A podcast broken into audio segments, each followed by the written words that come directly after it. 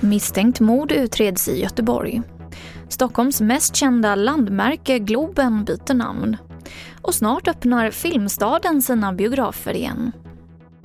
TV4-nyheterna börjar med att vi nyss fick in uppgifter att en man i 20-årsåldern har hittats död på en arbetsplats i Göteborg enligt polisen.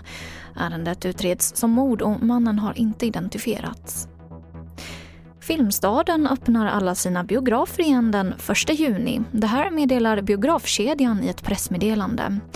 Maxantalet per salong är 50 gäster och biljetterna till Filmstadens första filmvisningar kommer att släppas tisdag den 25 maj. Frankrike trycker nu på USA för att FNs säkerhetsråd ska ta fram en resolution om vapenvila i konflikten mellan Israel och Hamas och därmed få möjlighet att ta in humanitär hjälp i Gaza. Säkerhetsrådet har hållit flera möten sedan konflikten inleddes men hittills utan att kunna enas om ett gemensamt uttalande. Och till sist kan jag berätta att ett av Stockholms mest kända landmärke, Globen, idag byter namn till Avicii Arena.